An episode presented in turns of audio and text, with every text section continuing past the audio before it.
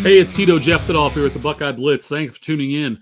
Um, the Ohio State men picked up a huge win on the road at Illinois last night, 86 to 83.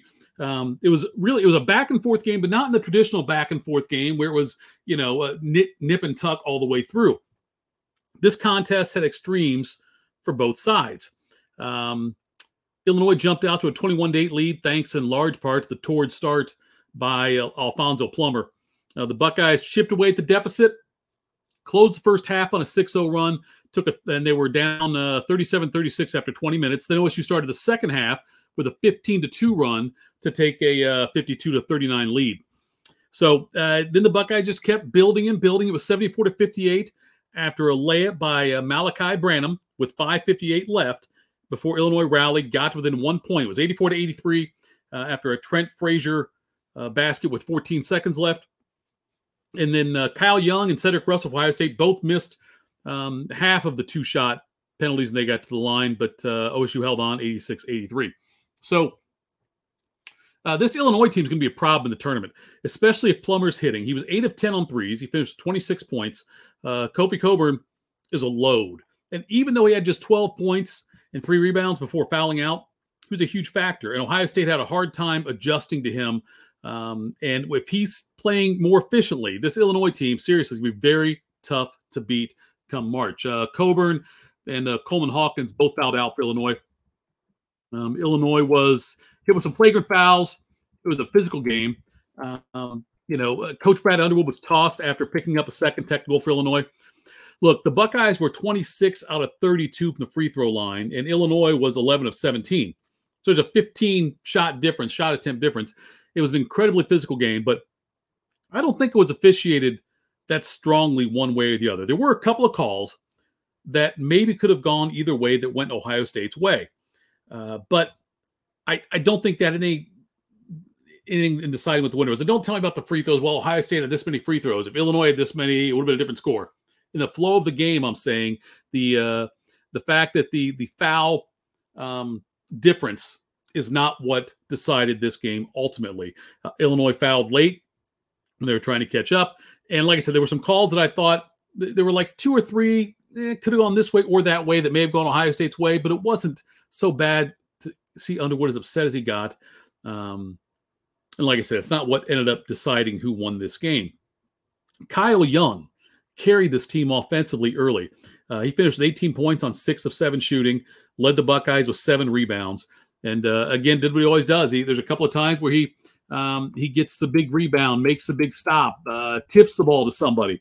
Um, so you know, it's Kyle Young continues to do little things, and like I said, I, have said this before. I hope that um, Seth Towns can come back for Ohio State next year, maybe fill that role for the Buckeyes. Uh, EJ Liddell still getting his legs back. He missed short at times when he, which he never does. Like on a free throw, he missed short, and uh, he still scored 21 points, blocked four shots, made some big plays down the stretch. The star again was Malachi Branham, the freshman. He was 10 of 14 from the field, 10 of 11 from the line, and finished with 31 points.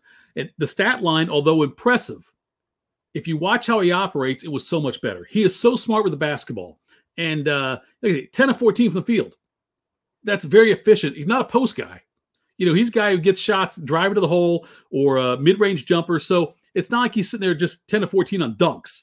He had some difficult shots in there, and he was smart with the basketball. And Ohio State had the ball in his hands down the stretch in a close game, much like they did with Indiana. And that's going to be the theme going forward. Uh, Malachi, though, uh, he made a play that's not going to get much attention. Uh, Ohio State was struggling late in the game with Illinois' pressure in the backcourt. Ohio State's inbounding the ball, trying to get it past the half court line, and Illinois pressuring Ohio State into making poor decisions. Um, Ohio State was throwing some lazy lob passes to stationary players that were being picked off by Illinois or t- Illinois or tipped away by Illinois. And late in the game, Branham got the ball. It was uh, halfway between like the baseline and midcourt. And instead of throwing one of those lazy passes um, to a player standing still, he led a teammate with a pass, and it results in getting the ball up the court, past half court. And it, it was just it was an important play because Ohio State was having no success moving the ball past half court um, in a smooth way. And it's just a play that, you know, I, I think that I can't remember who was he threw the ball to, but the the player was a bit stationary first, but uh, the way that Branham threw the ball, he led him to force him to go get it, and the momentum carried the uh, the player past half court and gave the Buckeyes the ball um, in a situation where Illinois then had to foul. So those are the kind of things that aren't going to show up on the highlight reel. Uh, it won't show up in the uh, on the stat sheet, anything like that. But nonetheless, was a very important play for Ohio State and shows you just how important and how good Malachi Branham is as a freshman. Beyond seriously, mature beyond his years. Uh, the Buckeyes, 18 and 7 now overall, 11 and 5 in the conference. They are at Maryland Sunday before closing with three home games in the regular season. Ohio State now, still very importantly, fourth in the conference, game and a half lead on Rutgers. They're also just a half game behind Illinois for third. So it's going to be a fantastic photo finish there in the Big Ten Conference. Ohio State's got to stay in that top four. Switching over to the women. On my last podcast, I discussed how the Buckeyes will likely never have a completely ice cold night from three because of all the great shooters they have. Well, they proved me wrong.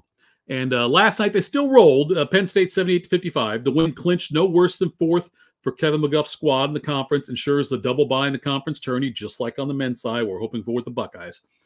OSU, though, made just five of 25 shots from beyond the arc. Uh, Taylor Mikesell scored 19 points. She was three of eight from deep. So that means the rest of the team was two for 17, which uh, usually would spell trouble. But Ohio State, so much better than Penn State. They still walked away with a 23 point win.